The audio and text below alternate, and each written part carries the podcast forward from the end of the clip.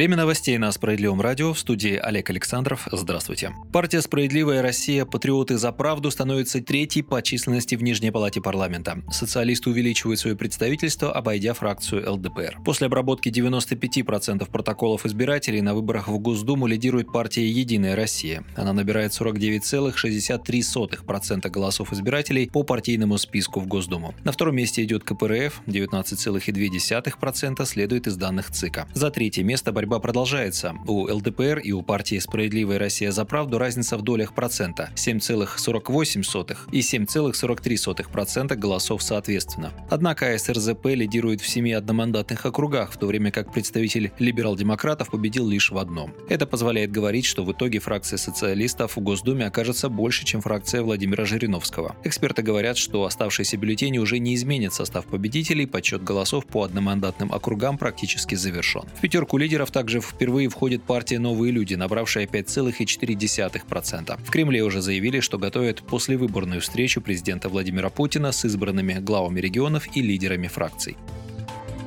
Итоги голосования прокомментировал глава российских социалистов Сергей Миронов. Пять лет назад, когда в 21 час по московскому времени объявили первые результаты голосования, у нас были цифры в два раза ниже, заявил он. Не в последнюю очередь положительные итоги связаны с активной предвыборной кампанией, которую справоросы проводили на Дальнем Востоке, в том числе в рамках кампании по выборам губернатора Хабаровского края, где баллотировалась кандидат УТСР Марина Ким. Политик отметил, что с начала подсчета голосов результаты растут только у двух партий – «Справедливой России» и у единороссов. Но абсолютной монополии у «Единой России» уже не будет. Что касается одномандатных округов, то в общей сложности «Справедливая Россия за правду» может провести 13 кандидатов-одномандатников, считает Сергей Миронов.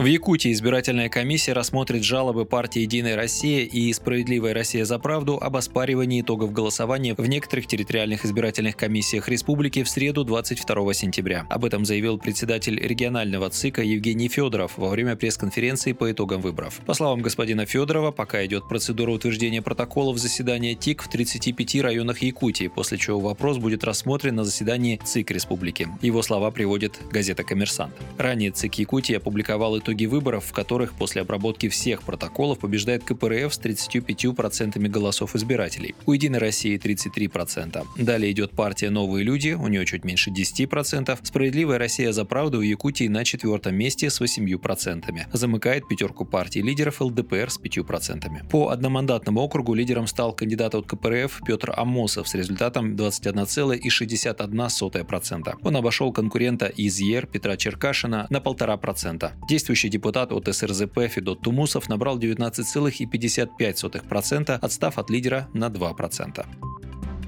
И последнее. Восемь человек погибли, еще несколько пострадало при нападении на Пермский государственный национальный исследовательский университет, сообщает Следственный комитет России. Нападение произошло утром 20 сентября. По данным СКР, стрельбу открыл студент вуза. Личность подозреваемого установлена при задержании в связи с оказанием сопротивления. Он был ранен, говорится в сообщении СКР. Следователи возбудили дело об убийстве, часть 2 статьи 105 УК РФ. Дело будет расследовать Центральный аппарат Следственного комитета. Пресс-служба регионального Минздрава сообщила ТАСС, что в результате произошедшего пострадали 19 человек. По данным Минздрава, госпитализированы 7 пострадавших, один из них находится в тяжелом состоянии, шестеро в состоянии средней тяжести. Ранее ряд СМИ сообщил, что стрельбу устроил 18-летний Тимур Бекмансуров. За несколько минут до инцидента на его странице его ВКонтакте появился пост, в котором описывалось грядущее нападение на университет. Сейчас эта страница недоступна. В связи со стрельбой в Пермском государственном национальном исследовательском университете занятия в школах, техникумах и колледжах регионах сегодня сегодня отменены. Глава государства Владимир Путин выразил соболезнования семьям погибших.